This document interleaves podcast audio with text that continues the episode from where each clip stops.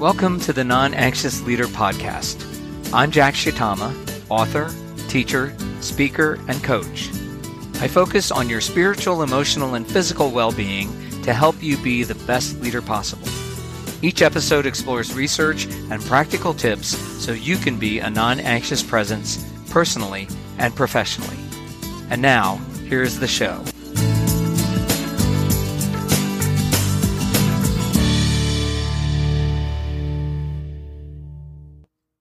Welcome to episode 143 of the Non Anxious Leader podcast. I am Jack Shitama and we are going to get right into today's episode. This is part two of two of a family systems model of burnout.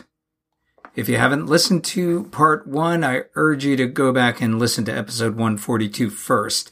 I'm going to give a quick recap of the five characteristics of a system or congregation that is more likely to have its leader experience burnout. One, the congregation is isolated from its own faith community and or its local community. Two, a great degree of emotional distance between the lay leadership and the general membership.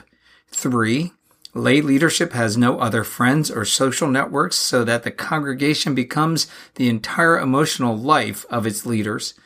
Four, Lay leadership has intense relationships outside of the congregation through blood, marriage, or business. And five, lay leadership, especially the top leader, is unable to take well-defined positions that are independent of the complainers. And while these characteristics can be true of any system, they are most true of congregational systems. The question is, what can you do if you are in a system that exhibits these characteristics? I have five suggestions. First, recognize that the system is likely to have residue or unworked out issues from previous relationships with a leader or leaders. If there were no residue, it would be much less likely that they exhibited the characteristics that I have mentioned.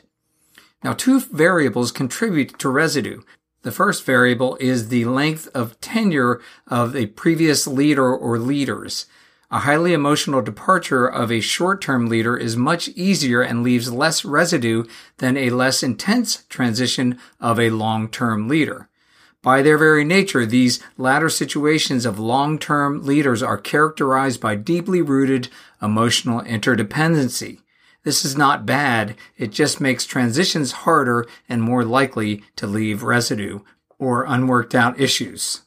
The second variable relates to how separations or transitions were handled.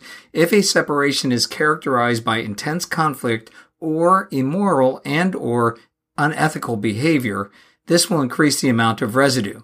So even a short-term relationship can leave unworked out issues in these situations. Of course, the worst situation is when both conditions are satisfied, a traumatic separation of a long-term leader.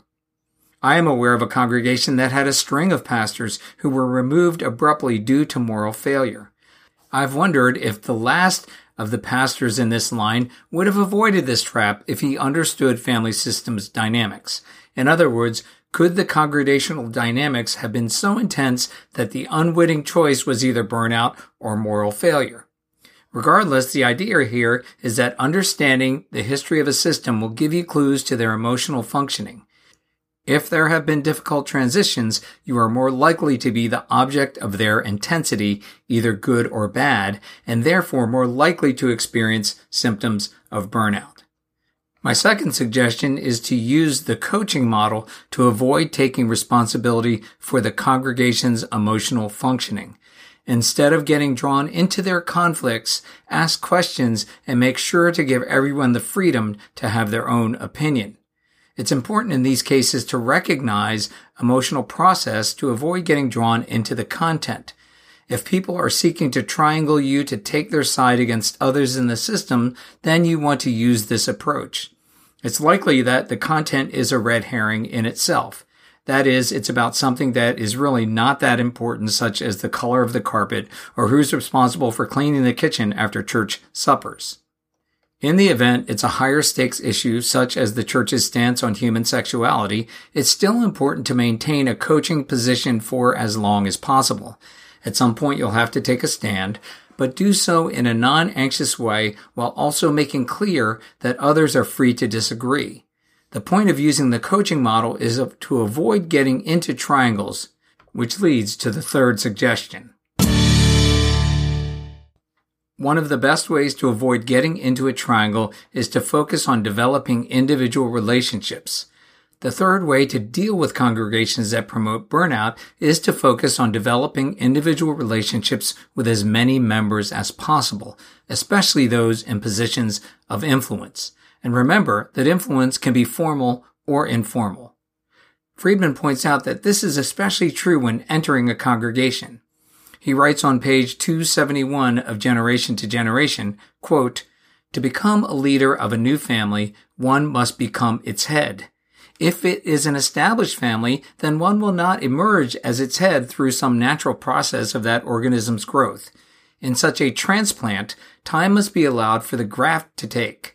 In fact, if entering clergy would make this their main priority for the first year or two, rather than hurrying to introduce new programs, not only will they increase their chance of a long lasting marriage, they are also more likely to see those program ideas accepted. End quote. The fourth suggestion in coping with congregations that promote burnout is to use life cycle ceremonies as opportunities. Life cycle ceremonies related to individual families include ceremonies such as funerals, weddings, baptisms, and retirements. Ceremonies can also be related to the system or congregation, such as homecomings and anniversaries. Sometimes opportunities present themselves to create life cycle ceremonies. Friedman writes on page 268 of Generation to Generation that, quote, a congregation had been totally unable to adjust to the loss of its leader after 25 years. It rapidly went through two ministers and was about to go through a third who realized that the problem had to do with the incomplete goodbye but had no idea what to do about it. Then it was discovered that the cremated remains of the former leader had been placed on some humble shelf in another part of town. It was suggested that, with all possible haste, they be buried with appropriate ceremony on the church grounds. In this case, the minister had the opportunity to create a life cycle ceremony that helped the congregation grieve. While you may not get this kind of break, you could use a homecoming celebration to honor a beloved leader, whether that leader is dead or alive. And if she or he is alive, you can even invite them back to connect with the congregation. While this may violate some rules that denominations have about previous ministers having contact, I think those rules sometimes are unfortunate in that they actually promote the kind of dysfunction that promotes to congregations having characteristics that burn out their leaders. When individual families go through life cycle ceremonies, you want to move closer to them and connect as a non-anxious presence. This creates an opportunity for you to rework your relationship with them, as well as for them to rework relationships in their own family of origin. To the extent these situations occur among the most influential leaders, they present a chance to rework the entire system for the better. Finally, as with all things family systems, one of the best things you can do for yourself as a leader is to do your own family systems work.